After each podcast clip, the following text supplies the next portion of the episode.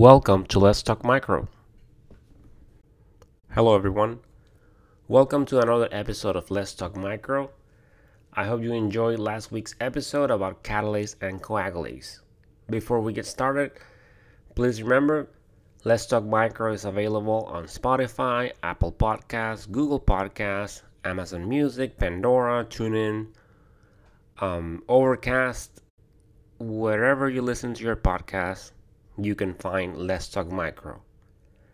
I am also on Instagram as Let's Talk Micro, no apostrophe. I'm also on Twitter as Let's Talk Micro one. So go ahead and follow me. I post a lot of pictures in there about organisms. Last week I posted a picture about a flowchart, a gram-positive cocci flowchart between you know, um, clusters and chains. Uh, very basic, you know, starting of course with catalase, and then you go, depending on the result, which way to go.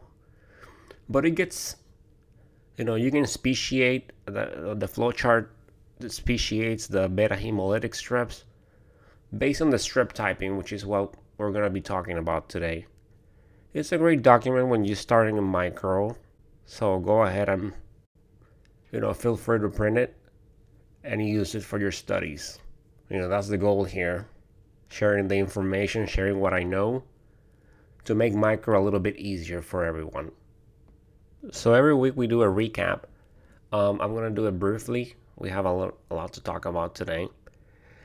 So last week we talked about catalase and we talked about coagulase, right? So what is catalase? So catalase is an enzyme Uh, that basically catalyzes the release of water and oxygen from hydrogen peroxide. And Staph has this enzyme. So this is the first test that we do when we have a gram-positive cocci. We do a catalase. Catalase positive, well, we do a gram stain. And then you have clusters, right? You do a catalase, it's positive. So then you will do the coagulase. Very simple test. You add a drop of hydrogen peroxide on a slide, then you add your colony, and uh, and then observe for bubbles. Some you can also add the colonies to the slide and then add the drop of hydrogen peroxide. What we need to take away from this is that be careful.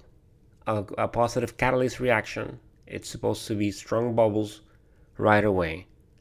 So sometimes you know you can have the enterococcus. It gives you like a weak reaction, maybe two seconds in. You see tiny bubbles.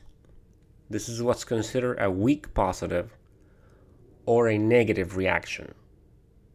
So keep that in mind, because if you call it positive, you're going to start going down the line of the Staph, and that will be wrong. And then we also talked about coagulase. Um, so this one is used to differentiate between Staph aureus and other Staph.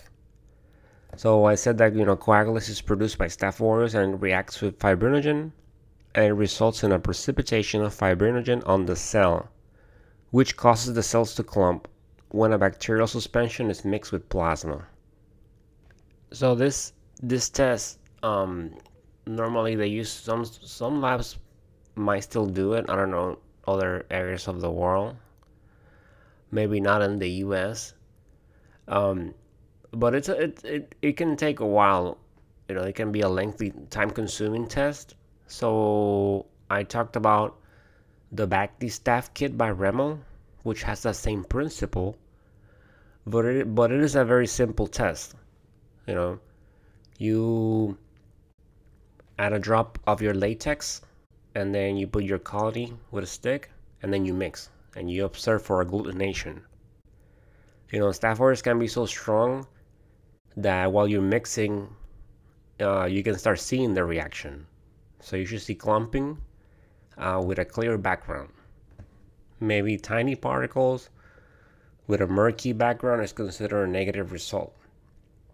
But make sure that you read the package insert. As to with any test, make sure that you read the package insert, because it says that you can have some false positive reactions, you know, like Staph shuri, um, Staph saprophyticus, So if you get a positive reaction, make sure you correlate that with the morphology. Meaning that for you to call it Staph aureus, you need to have beta hemolysis.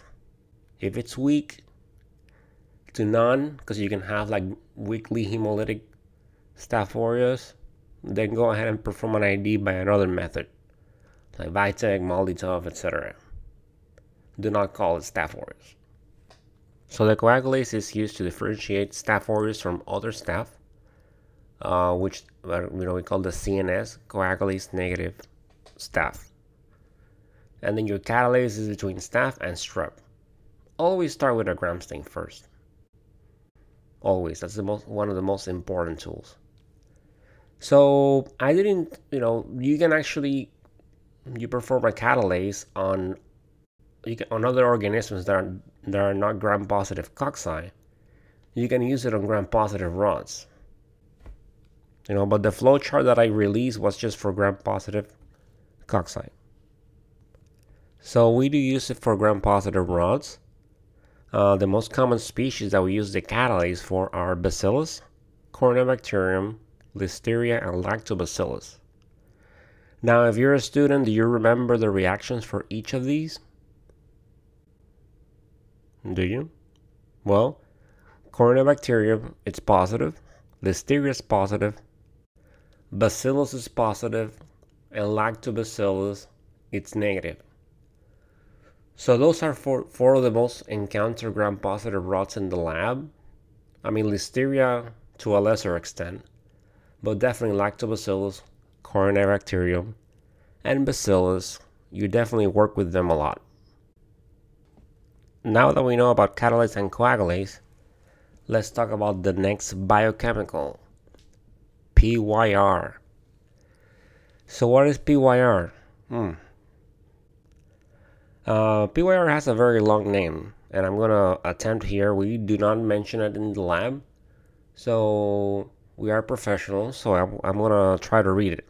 So the enzyme L-Pyrrolidonal arylamidase hydrolyzes the L-Pyrrolidonal B-naphthylamide substrate to produce a beta-naphthylamide. That's the, that's the principle of the P Y R. So this can be detected by adding a reagent and observing a red color.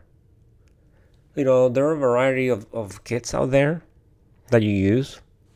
Um, you know, you have a disc P Y R test, which you basically, you moisten a disc with water and then apply the colony.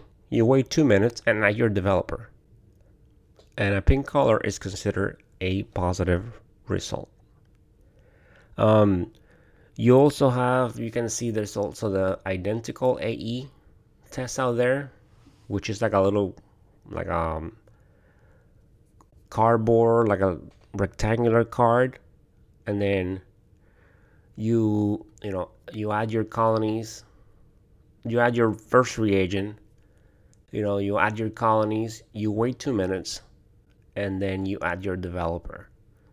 And the same thing, you observe for a pink color. That's considered a reaction, a positive reaction.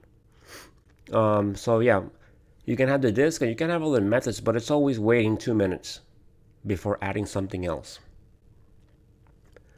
So with the P Y R, I always recommend, especially with the students, when you're getting started, because sometimes, you know, you're gonna have those iffy reactions, like is it positive, is it not? So you should always go ahead and, if you're using the disc and the card uh, or the card, I recommend that you start actually apply your colonies in more than one area. That way, if you have a positive result, you're sure, like you see in the two pink areas. You know, that's a pretty good with those, you know, color reactions. While you're getting, you know, more proficient and while you practice and, you know, you continue doing it and doing it and doing it, um, it's good to go ahead and, yeah, apply it on more than one area. And then that way you're sure about your result. So once again, question time for the students.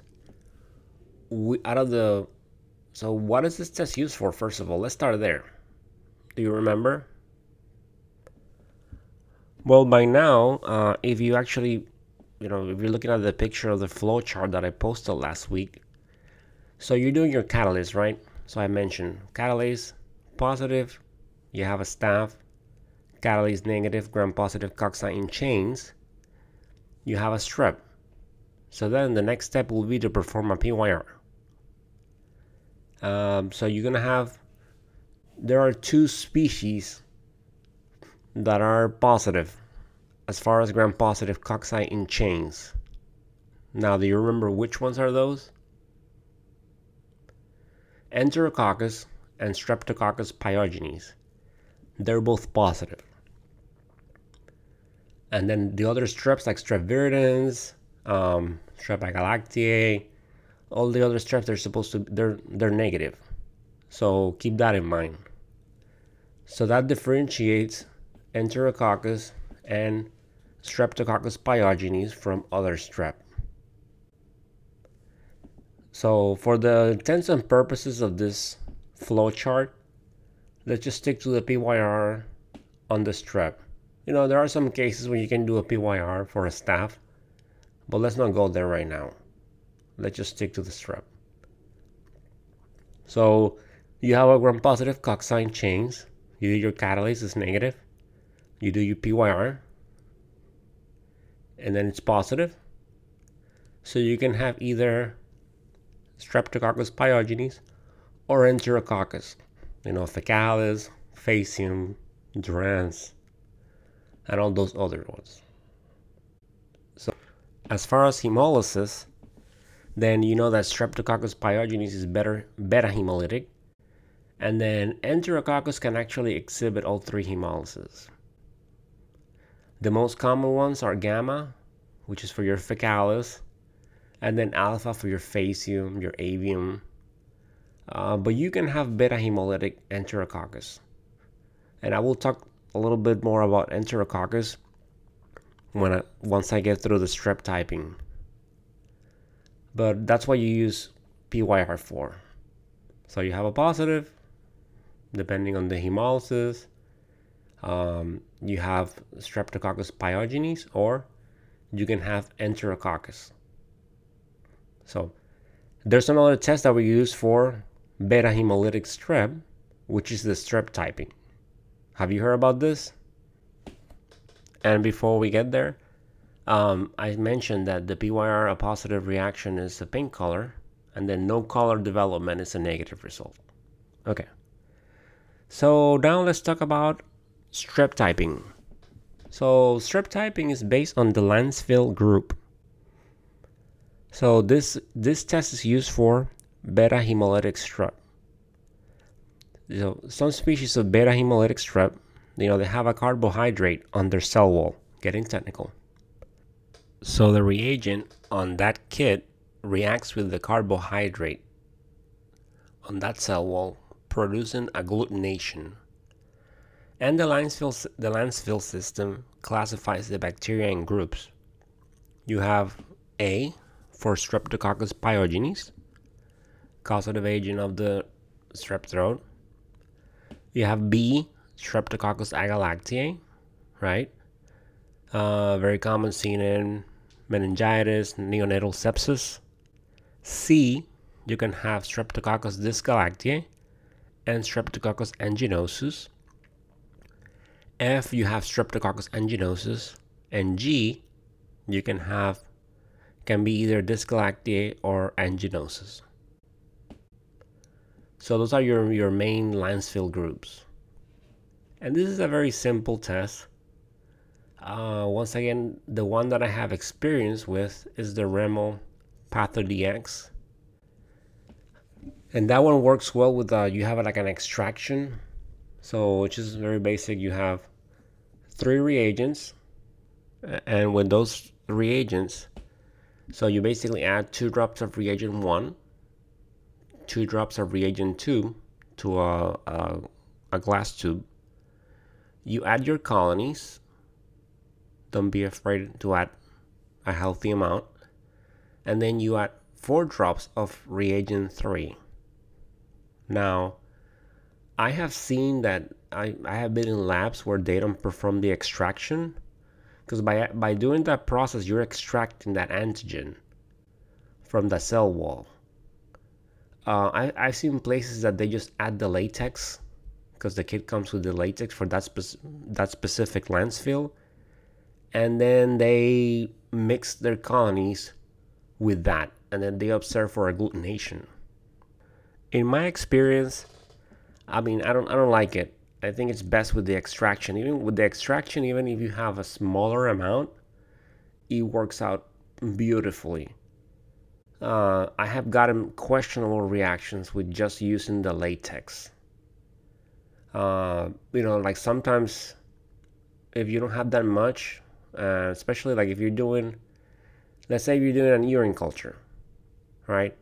So most protocols, you have to rule out beta strep between, let's say, like nine and forty-nine years of old in females, right? What they consider, what's considered a childbearing age. Because, you know, uh, if you have, if the female has the beta strep in the vaginal canal, then the baby can get it and the baby can become septic.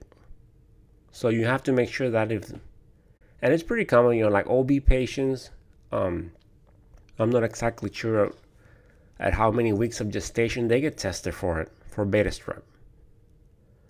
So bottom line, you're in the urine bench, maybe you have two or three colonies. You don't need to do susceptibilities unless the patient is allergic to penicillin. So you have that one or two colonies, you go ahead and do your extraction, you get your positive result for group B, and then you're done. You know, report your colony count, and that's it. You don't have to sub it out, you don't have to wait for the next day. That's it, you're done. So that's why I like the the extraction procedure. You know, you don't need that much to get that beautiful positive reaction. So like I mentioned, the kit has the three reagents, and then it has five different latex bottles. You know, one for A, one for B, one for C, one for F, and one for G. And when you do the, when you're doing the extraction process, where you're doing the two drops of one, two drops of two, you know, add your colonies, four drops of three, you can use that to test for all five. So one suspect, suspension slash extraction is good enough for you to test for the five antigens. Now, granted, with experience, depending on the source, the morphology, you know what you're looking for, so you can go ahead and, you know, like test for the one you're looking for. But this is why you do your P Y R first, because that's that's helpful as well. If you do P Y R and it's positive, then you go ahead and just test for A, right? Because you know that C F and G are P Y R negative. And then if your organism is P Y R negative, then you go ahead and test for your C F and G, but you don't have to test for your A. And then B has also a very distinctive morphology. So a lot of times, you know, you have a P Y R negative result, you can just go ahead and, if it doesn't look like B, which is like, it's not as hemolytic as C F and G. Uh, it has like a milky, the colonies are milky white. So if it doesn't look like that, then you go ahead and test for C F and G. I mean, if they're negative, go ahead and test for B as well. So at least, you know, the P Y R points you in the right direction. But what you have to make, be careful also is that this test is for beta hemolytic strep, right? If you look at the flow chart, I mean, you're a microbiologist, you know that some of these species, they can observe all three types of hemolysis. Streptococcus anginosus, right? Which is called the strep, you know, strep, Streptococcus anginosus group, where you have strep anginosus, strep intermedius, and strep constellatus.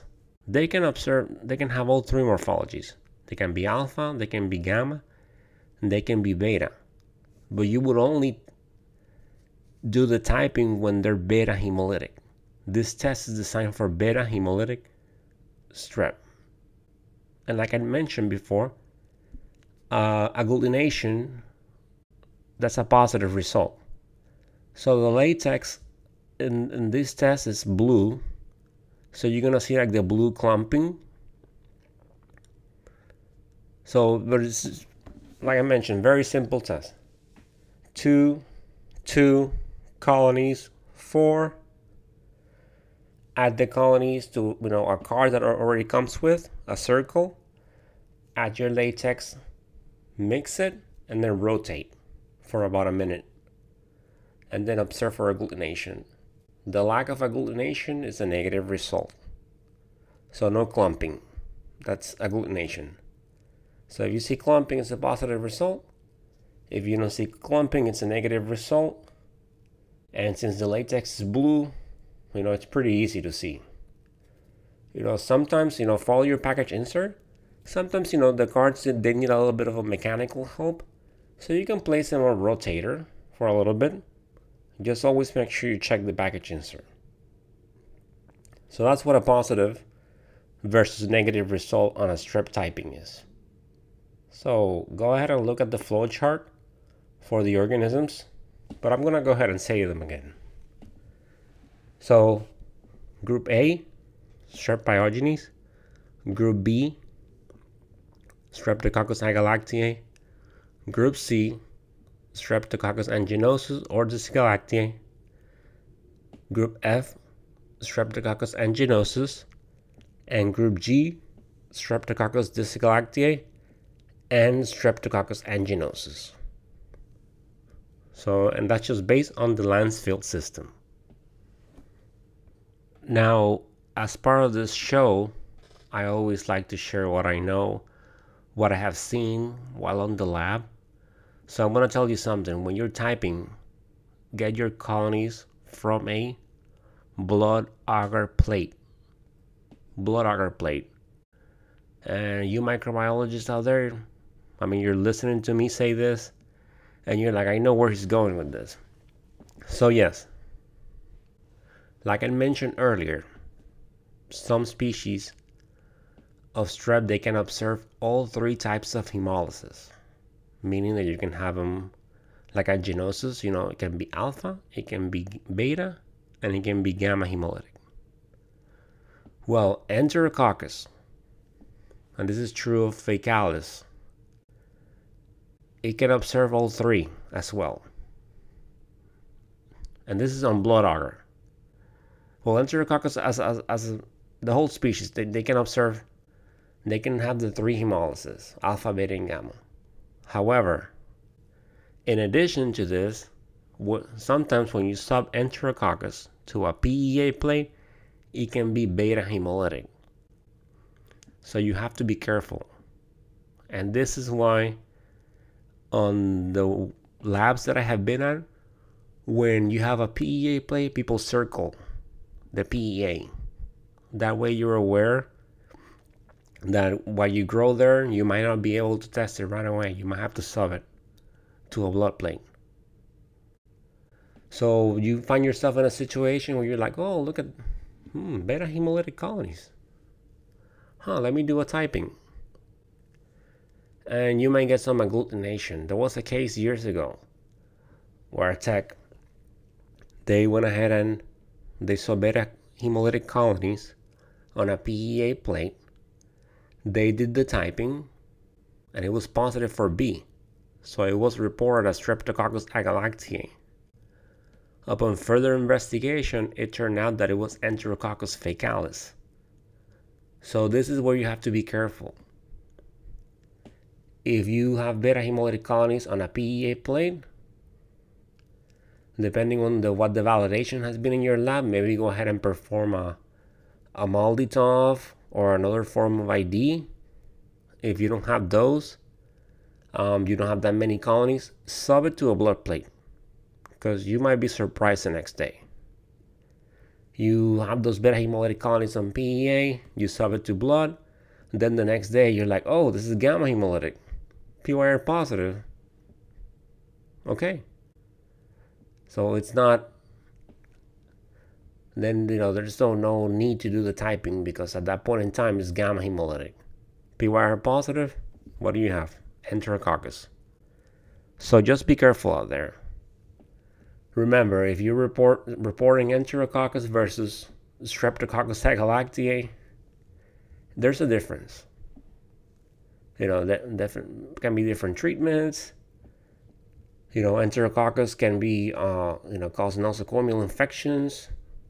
You know, and they're resistant to that vancomycin. So just be careful. When you have those beta hemolytic colonies, look at your plate. If it's a blood plate, go ahead and test it. So by now you're seeing a little order. So you're doing, you have your colonies in your plate. You do a gram stain, you see clusters or you see chains. You do a catalase, positive staph, negative strep. Then uh, if you have a staph, do coagulase, positive Staph aureus, negative C N S. If your catalase was negative, P Y R, right, positive, look at your hemolysis. If it's alpha and gamma, and this is for gram-positive coxine chains, alpha and gamma, you have enterococcus. If it's beta hemolytic, you can have enterococcus or Streptococcus pyogenes. But Streptococcus pyogenes will type A. Whereas your enterococcus, when it's beta hemolytic and you do the typing, will be negative. And then you, you do your P Y R. So if your P Y R was positive, you do that. If your P Y R was negative, then do your typing. And depending on what Lancefield result you get, those are your probabilities of the species. Now, when I'm saying, you know, like I mentioned on strep C and G, it can be either anginosus or dysgalactiae. At that point in time, you have to actually either do like a MALDI-TOF or perform an I D to completely speciate it. I mean, you're between those two choices, then you need a formal method of I D to this, say, okay, it's anginosus or dysgalactiae. Anginosus, with a disclaimer that you should never smell plates, it gives like a butterscotch odor to it. So just a little F Y I. So there you have it. That's that's just your basic workup when you have gram-positive cocci in the lab. Now, if you're doing clusters, because that's also the flowchart, catalase negative, G B Cs in clusters, you know, you do a P Y R, it's positive, you probably have an Enterococcus viridans. If it's negative, you have a Enterococcus urinae probably. And then with your chains, P Y R negative, alpha or gamma hemolytic, you can have either anginosus or strep viridans. So, you know, it's a very good flowchart. So go ahead and take the time, and you know, the picture is on Instagram, so go ahead and, you know, take advantage of it. There's some really good information in there.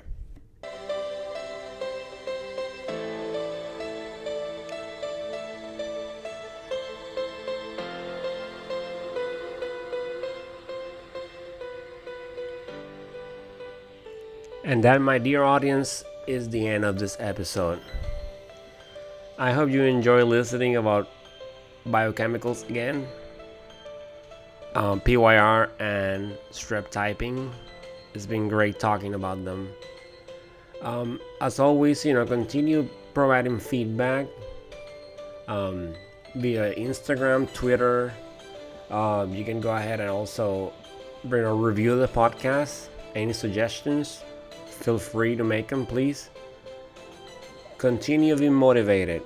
Continue bringing that passion into your work. You know, this is an awesome job. I mean, all jobs in healthcare are, are awesome. I mean, we help the patients. But being a microbiologist is amazing.